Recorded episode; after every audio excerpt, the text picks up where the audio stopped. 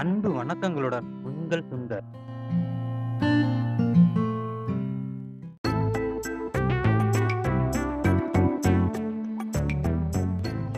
இப்போதெல்லாம் நாற்பது வயசை தொட்டவுடன் உடலளவிலும் மனதளவிலும் இனி தன்னால் பெரிதும் ஒன்றாக செய்ய முடியாது என்று பலர் கற்பிதம் செய்து கொள்கிறார்கள். நாற்பது வயதிலேயே ரிட்டைர்மெண்ட் மனநிலையை நோக்கி பயணிக்கிற பலரை இப்போது பார்க்க முடிகிறது. நாற்பது வயதுக்கு பிறகுதான் ஒரு பலமான மூளையோடு நாம் பயணிக்க ஆரம்பிக்கிறோம். இந்த நாற்பது வருடங்கள் பல விஷயங்களில் அனுபவப்பட்டு தெளிந்து வாழ்க்கையை புரிதலோடு பார்க்கின்ற பருவம் இந்த இரண்டாவது இன்னிங்ஸ் தான். இப்போ பார்த்தீங்கன்னா நாற்பது வயதுக்கு மேல் செய்ய வேண்டிய சில அவசியமான விஷயங்கள். முதல்ல வந்து என்னன்னு பார்த்தீங்கன்னா புதியதை தேடுங்கள். சிலர் பான் வித்திய சில்வர் ஸ்பூனாக இருக்கலாம்.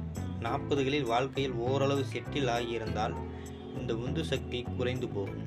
சோம்பேறித்தனம் சொம்போடு உட்கார்ந்து மொக்கைவிடும் எனவே புதிய உந்து சக்தியை உருவாக்க புதிதான ஒன்றை கையிலிடுங்கள். உங்களை சுறுசுறுப்பாக வைத்துக்கொள்ள தோதாக ஒன்றை செய்யுங்கள். இரண்டாவது இளைஞர்களோடு பழகுங்கள். நாற்பது வயதுக்கு மேற்பட்ட ஆட்களோடு உட்கார்ந்து அங்கிள் சோசியேஷனை உருவாக்காதீர்கள். உங்களை விட வயதில் குறைவானவர்களோடு பழகுங்கள்.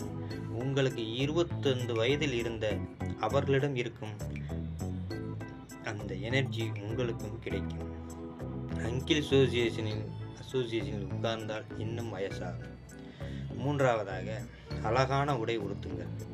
அழகான உடைகளை தேர்வு செய்யுங்கள். காமா சோமா என்று ஒரு காம்பினேஷன் உடைபட்டு கொண்டு தெரியாதீர்கள். நாற்பது வயதில் நரையும் வழுக்கையும் அழகுதான். உலகின் அழகான நிறைய பேரை ஈர்க்கின்றவர்கள் நாற்பது வயதுக்காரர்கள் தான் என்பதை மனதில் கொள்ளுங்கள். நான்காவதாக பயணம் செல்லுங்கள். உடனே நாற்பது பிளஸ் ஆட்கள் பத்து பேரை கூட்டுக்கொண்டு கோயில் கோயிலாக கிளம்பி விடாதீர்கள். இளைஞர்களையும் சேர்த்துக் கொள்ளுங்கள். வித்தியாசமான இடங்களுக்கு செல்லுங்கள். வேறுபட்ட மனிதரோடு உரையாடுங்கள். திசையேறியா பயணங்கள் செல்லுங்கள். இல்லை என்றால் நாற்பது வயதில் அங்கிலான நீங்கள் ஐம்பது வயதில் இளவனாகி விடுவீர்கள். ஐந்தாவதாக நிறைய படியுங்கள். மூளைக்கு தீனி போட நிறைய புத்தகங்களை தேர்வு செய்து படியுங்கள். புதிய நவீன சிந்தனையாளர்களின் புத்தகங்களை வாசியுங்கள். அவர்கள் பேச்சை கேளுங்கள். அறிவு பகுதல் நடக்கும் இடங்களில் எல்லாம் இருக்கும்படியாக பார்த்து கொள்ளுங்கள். மேற்சொன்ன விஷயங்களை செய்தால் நாற்பது பிளஸ் ஆரோக்கியம் பற்றி கவலைப்பட வேண்டியதில்லை. மூளையும் மனசும் சரியாக இயங்க ஏற்பாடு செய்துவிட்ட பிறகு ஆரோக்கியத்தில் என்ன பிரச்சனை வரப்போகிறது? எப்போதுமே முதல் இன்னிங்ஸை விட இரண்டாம் இன்னிங்ஸ் தான் வெற்றி தோல்வியை நிர்ணயிப்பதில் பங்கு வகிக்கிறது. நீங்கள் நாற்பது பிளஸ் காரர்களாக இருந்தால் தாமதிக்காதீர்கள். இது உங்கள் ஆட்டம் தூங்குங்கள்.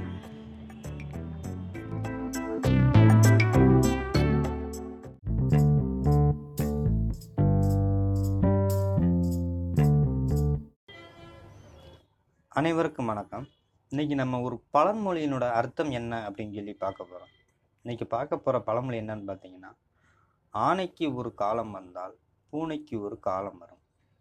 இது ஒரு பழமொழி என்று தான் எல்லோரும் சொல்லி கொண்டிருக்கிறோம். ஆனால் இது ஒரு அர் அருமையான மருத்துவ குறிப்பு. இதன் உட்பொருள் என்னன்னு பார்த்தீங்கன்னா ஆணையை பிரித்தால் ஆ ப்ளஸ் நெய். அதாவது ஆ என்பதற்கு பசு என்று பொருள் உண்டு. பசுவின் நெய் என்று பொருள் கொள்ள வேண்டும். பசு நெய்யை நாற்பது வயது வரை தாராளமாக உணவில் சேர்த்து கொள்ள வேண்டும். நாற்பது வயதுக்கு மேல் பசுவின் நெய்யை படிப்படியாக குறைத்து கொள்ள வேண்டும். நெய்யை குறைக்காமல் சாப்பிட்டு வந்தால் கொழுப்பு சத்து உடலில் சேர்ந்து மாரடைப்பு வர வாய்ப்பு அதிகம் உள்ளது. அதேபோல் பூனைக்கு என்பதை பூ பிளஸ் நெய் என்று பிரித்து பார்க்கும் பொழுது பூவிலிருந்து எடுக்கப்படும் தேன் என்று பொருள். அதாவது நாற்பது வயது வரை நெய்யை சுருக்கி தேவையா தேனை கூடுதலாக சாப்பிட வேண்டும் என்பதன் அர்த்தமாகும். தேன் எளிதில் ஜீரணமாகும் உணவு மற்றும் மருத்துவ குணம் நிறைந்தது என்பது நாம் அனைவரும் அறிந்தது. இந்த பழமொழியின் பொருள் என்னன்னு பார்த்தீங்கன்னா நாற்பது வயது வரை பசும் நெய்யையும் நாற்பது வயதிற்கு மேல் தேனையும் சாப்பிட்டு வந்தால் ஆரோக்கியமாக இருக்கலாம் ஆயிலும் வளரும் என்பதாகும்.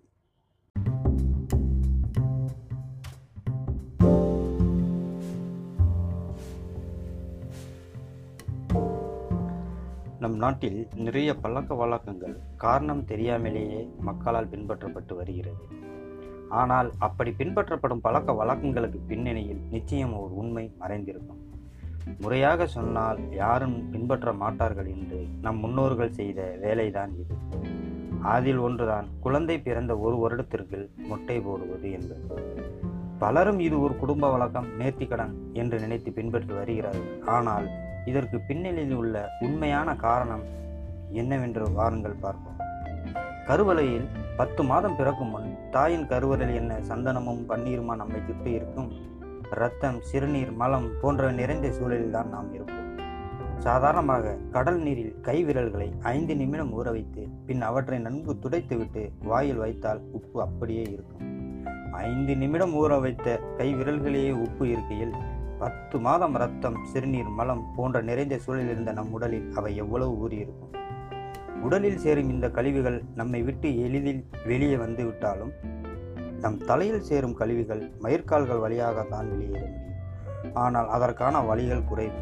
அதற்காகத்தான் குழந்தை பிறந்த சில மாதங்களுக்குள் மொட்டை போடுகின்றன.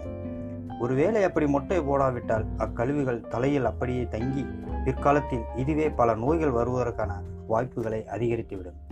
இப்படி உண்மை காரணத்தை சொன்னால் பலரும் அலட்சியப்படுத்தி பின்பற்ற மாட்டார்கள். நம் மக்களிடையே அறிவியல் ரீதியாக சொல்வதை விட ஆன்மீக ரீதியாக சொன்னால் கட்டாயம் செய்வார்கள் என்பதை நம் முன்னோர்கள் நன்கு அறிந்தனர். எனவேதான் நேர்த்திக்கடன் என்ற பெயரில் நம் முன்னோர்களால் அது பரப்பப்பட்டது.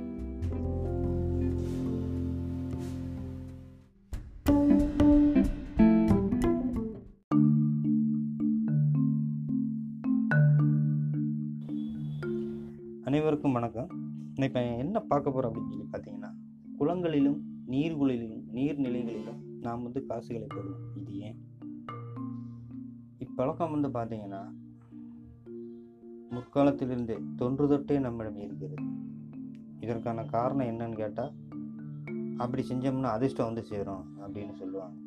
உண்மையில் இதன் பின்னால் ஒரு அறிவியல் கூறு மறைந்திருக்கிறது இப்பொழுது வர்ற காசெல்லாம் பார்த்தீங்கன்னா துருப்பிடுக்கா துருப்பிடிக்காத எஹால் செய்யப்படுகிறது. ஆனால் முற்காலத்தில் பார்த்தீங்கன்னா காசுகள் செம்புகளால் தான் செய்யப்பட்டன. செம்பு வந்து நம் உடலுக்கு மிகவும் அவசியமான ஒரு கனிமமாகும். செம்பு தாது குறைஞ்சிருச்சு அப்படின்னா மூட்டு வலி மாரடைப்பு இப்படின்னு பல கோளாறுகள் ஏற்படும். எனவே தான் நம் முன்னோர்கள் என்ன செஞ்சாங்க?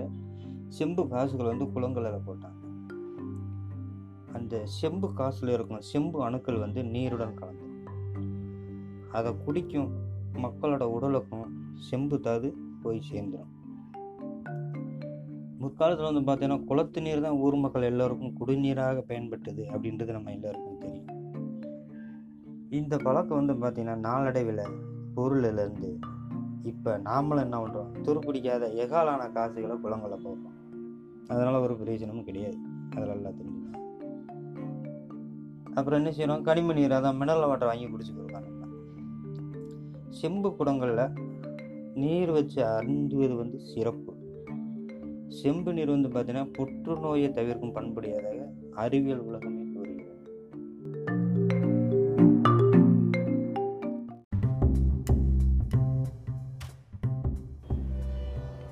ஒவ்வொரு நிமிடமும் யாரோ ஒருவர் இந்த உலகத்தை விட்டு வெளியேறி கொண்டுதான் இருக்கிறார்கள். நாம் அனைவரும் நமக்கே தெரியாமல் அந்த வரிசையில் நின்று கொண்டிருக்கிறோம். நமக்கு முன் எத்தனை பேர் இருக்கிறார்கள் என்பது நமக்கு தெரியாது.